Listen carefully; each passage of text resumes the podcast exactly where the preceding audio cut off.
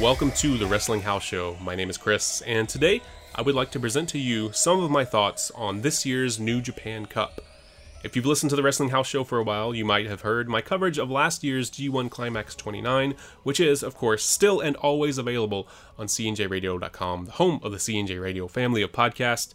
But this, tonight, is going to be a little bit different from that. For the G1, I went very in depth with each and every match during that entire tour, and even though I enjoyed doing it, afterwards it felt like it might be a little bit of overkill. But I love New Japan Pro Wrestling and I want to talk about it more and share it with people, so here's what I have planned. In this mini-sode of the Wrestling House Show that you're listening to right now, I'm going to basically talk about the entire New Japan Cup, but I'm going to present it as a best of list. Well, I say best of, but what I really mean is that this will be a list of my favorite matches that happened during the tournament that I think people should really see. So if you missed any or all of the cup, then you can listen to me talk for a bit, then go watch the matches I suggest, and get a much quicker and very high quality digest version of the New Japan Cup. But that's a little bit wordy, so I'm just going to call it my best of list. And if you really do want to know all of the results from every match and my brief thoughts about all of those matches, I do write ups on pretty much every wrestling show I watch, and you can find those on cnjradio.com. But without any further explanation or hesitations, here are my top 7 matches that I think you need to see from New Japan Pro Wrestling's New Japan Cup 2020. This year's New Japan Cup was originally supposed to take place back in March, but due to the ongoing worldwide pandemic and Tokyo's lockdown, New Japan went on hiatus, and we weren't sure when they would be able to start doing shows again. So the Cup was cancelled, and as the hiatus grew longer, the Best of the Super Junior tournament was cancelled as well. After months of watching the news and waiting for a glimmer of hope, Tokyo's state of emergency was lifted, and New Japan cautiously announced that it would resume shows. It was announced that we would indeed get a New Japan Cup this year, but due to the delay and the ongoing travel restrictions, many of the wrestlers originally scheduled to compete in the tournament could no longer take part. In total, 14 of the original 32 wrestlers would not be in the new lineup, so of course many of the matches had to be changed. One of the few matches that was still able to take place as originally planned was Minoru Suzuki versus Yuji Nagata, and that is the first match on my best of list. Suzuki versus Nagata took place in the first round on June 17th during the second night of competition. It wasn't even the main event of the night, but in my opinion, it was the match to beat during the first round. Suzuki and Nagata are both 52 years old, and I think they can often fall into support roles for some of the younger wrestlers.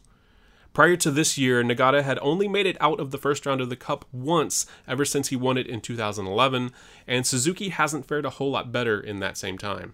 In last year's G1, Suzuki made a point of letting everyone know that he wasn't happy about being left out of that tournament. So, coming into this tournament, I think both men felt like they had something to prove. And boy, did they prove that they have a lot to offer to the world of professional wrestling. This was a straight up strong style slugfest. Suzuki and Nagata beat the crap out of each other. Then they did a little bit of outside the ring shenanigans, and then they got back in the ring and beat the crap out of each other some more. The match went on for about 20 minutes, and I loved every minute of it. I wouldn't go so far as to say I was surprised with how good the match is, because I think both guys are great, but I was very happy to see both of them put on such a great performance. We weren't even halfway through the first round of the tournament when this match took place, and it set up a great precedent for the rest of the Cup. Seeing such a great match on the second night of competition had me even more excited for what was in store. Now, I'll do my best not to spoil who won this or any of the tournament matches I talk about, but of course, you'll be able to figure out some of the winners if I talk about anyone more than once, just based on the fact that it's a single elimination tournament. But again, you can check out cnjradio.com if you want the full results and winners, but I think you should definitely check out Suzuki versus Nagata even if you figure out who won the match, which, if you continue listening to this best of list, you will definitely figure it out. This is the style of match that I most associate New Japan Pro Wrestling with a hard hitting contest with two guys just daring each other to hit them. And speaking of hard hitting, the next match on my best of list is a rematch from the first night of last year's Best of the Super Juniors tournament.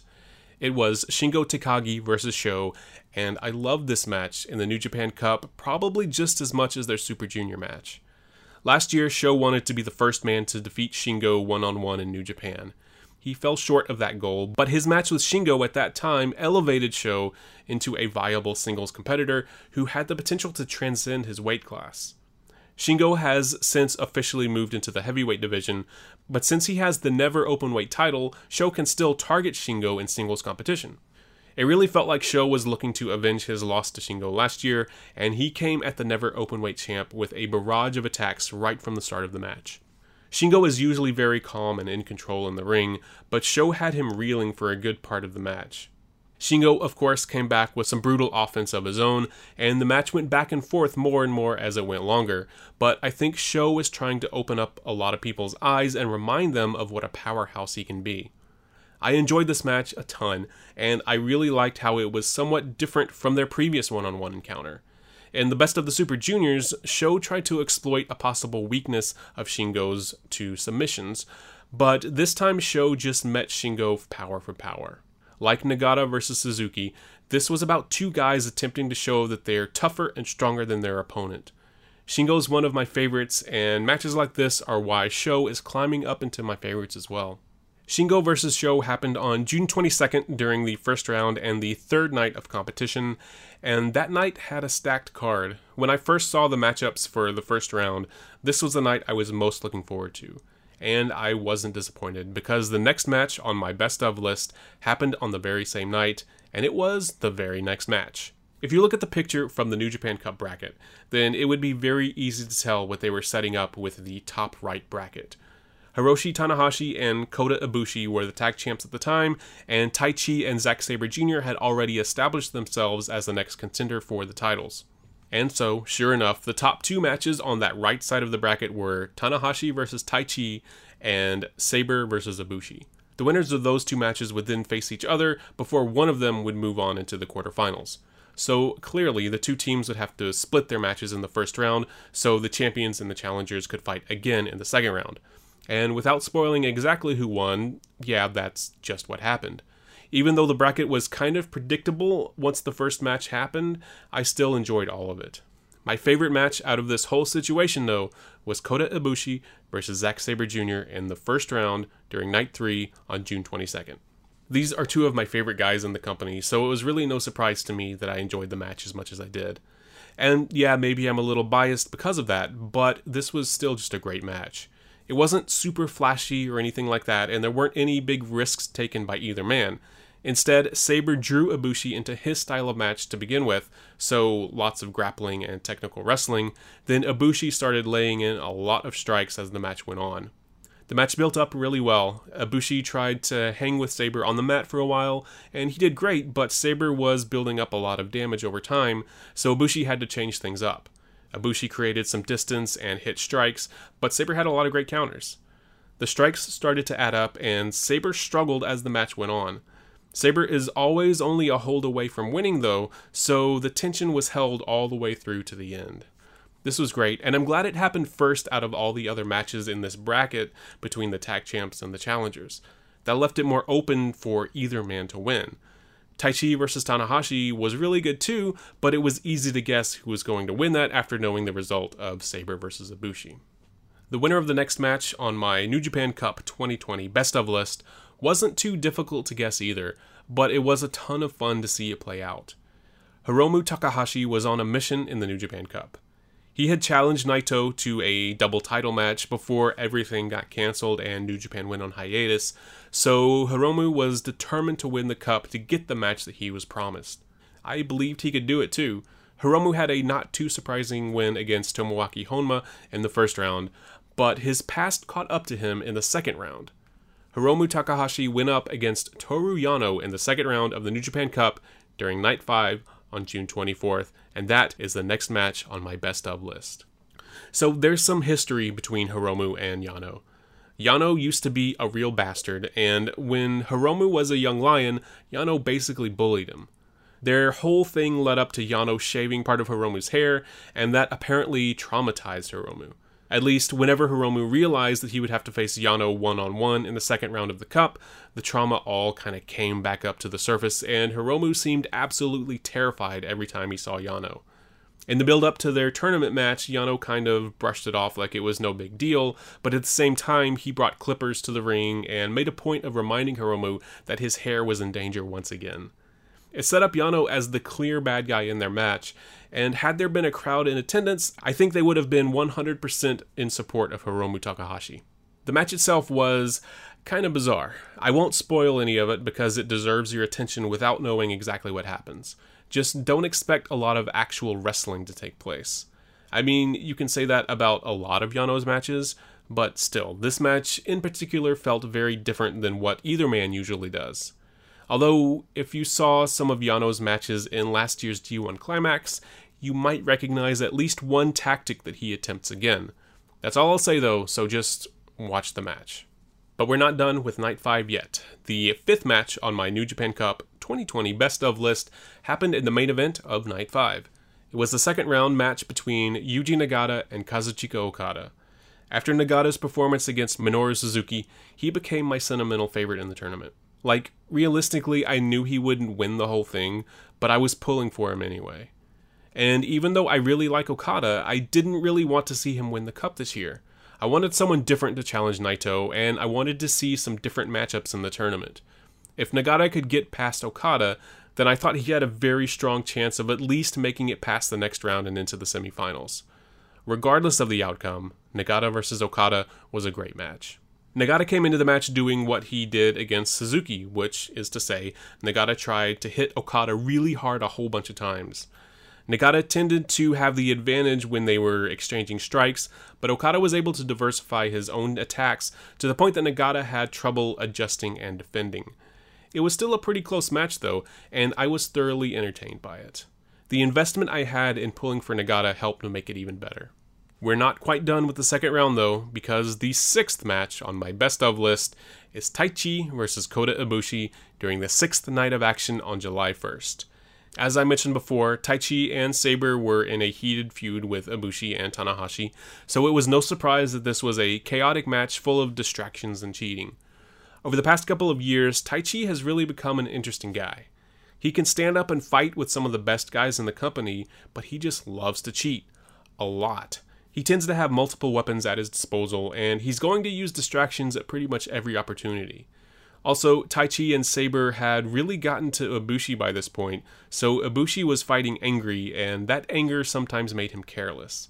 Taichi and Sabre took advantage of that, and even though Ibushi more or less dominated when it was one on one in the center of the ring, having Sabre and Tanahashi at ringside meant that this was essentially a 2 on 2 match. I didn't really think the winner of this match would go on to win the cup, mostly just because the tag title feud felt more important than having just one of them go on to try for a singles title.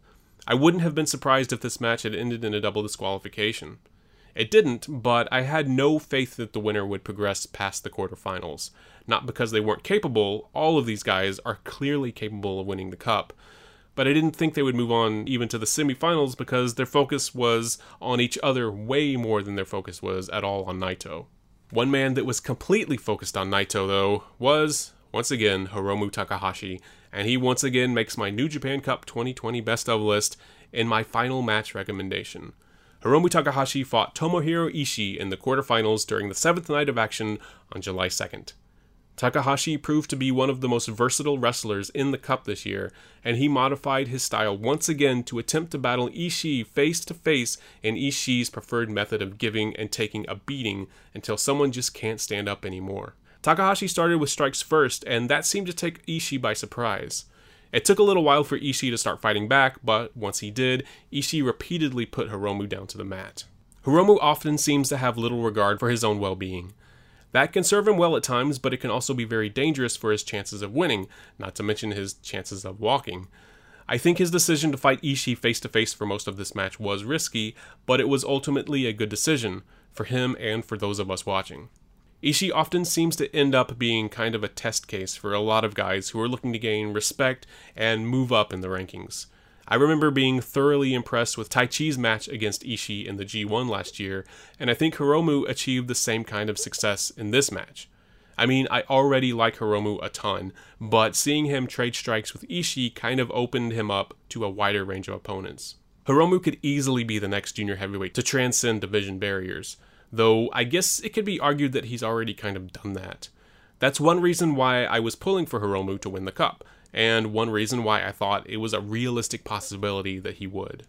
Of course, I don't think it's much of a spoiler to reveal that, no, Hiromu Takahashi did not win the New Japan Cup. I'm going to go ahead and talk a little bit about who won the cup because it's been all over the internet. So from here, I'm going to talk about what the New Japan Cup was building to, which was Dominion. So, Evil won the New Japan Cup. He did it in a dastardly fashion with a ton of cheating and more than a little outside help. Evil had been a cheaty bastard throughout the whole tournament, and really, he had been the cheatiest member of LIJ for a really long time. After all, one of his signature moves is wrapping a chair around a guy's head and then hitting that chair with another chair. I thought Evil's matches were good in the tournament, but as you heard, none of them made it into my personal best of list. I like Evil, but I like pretty much everyone else in LIJ more. Well, maybe not Bushi. Bushi's fine. But my point is, if they had to pick one member of LIJ to betray the rest of the group, Evil makes the most sense. I mean, he is evil after all. And yeah, that's just what he did. Immediately after Evil won the cup, he called Naito down to the ring. Naito was basically like, hey, cool, let's have a good match. And Naito put his hand up in the LIJ salute, but when Evil raised his hand to meet Naito's fist, Evil's fist turned into a too sweet. Bullet Club came out and Evil joined them in a brief stomp session of Naito. Then the rest of LIJ chased Bullet Club away, and Evil went with them. Fast forward to the main event of Dominion, and Evil already has new Bullet Club gear, his hair is down in his face, and he's actually kind of smiling a lot. The double title match he had against Naito was good, though it wasn't my favorite match when compared to the New Japan Cup, and it wasn't even my favorite match of the night. Still, what it did do well was to establish Evil as a total butthole who I want to see lose a lot. The result of the match was surprising and, yeah, more than a little disappointing for me as a huge fan of Naito, but I can see what they're doing. Bullet Club had a poor representation in the New Japan Cup, which is something I noticed as it was happening.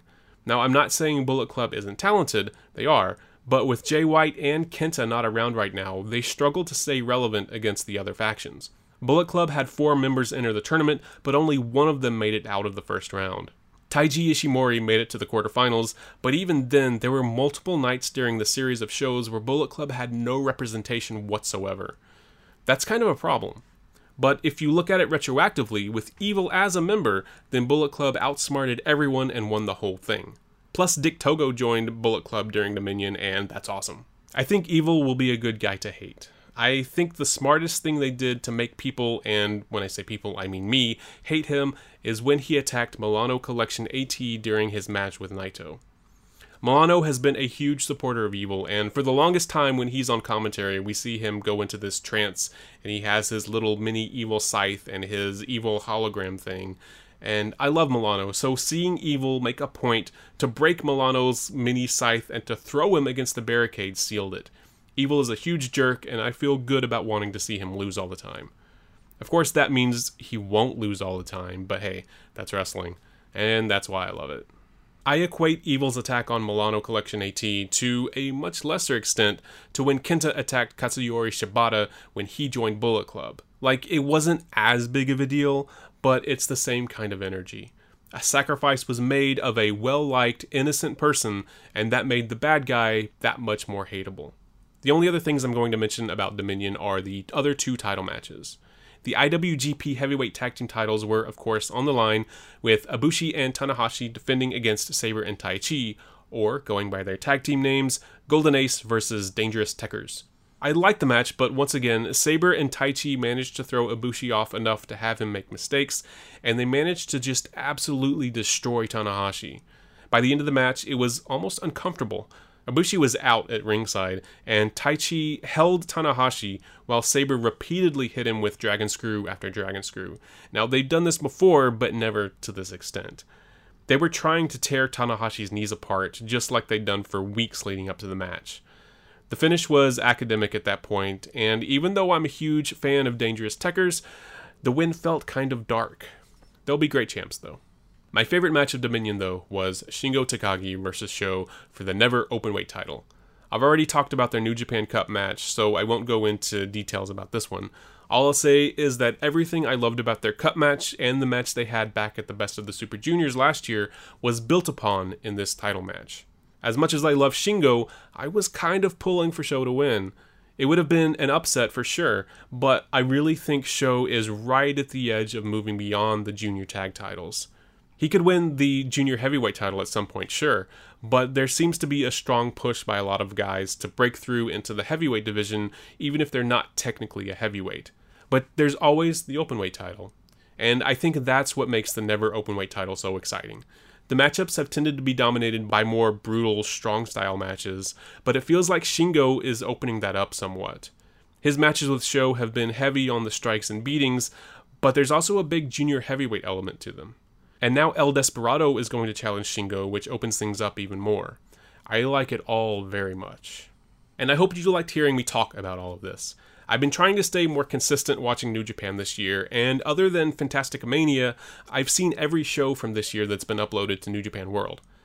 Cutting a certain other promotion out of my weekly watch list has freed up a lot of time, so I'm able to keep up with New Japan, AEW, and Stardom a whole lot better than I was before.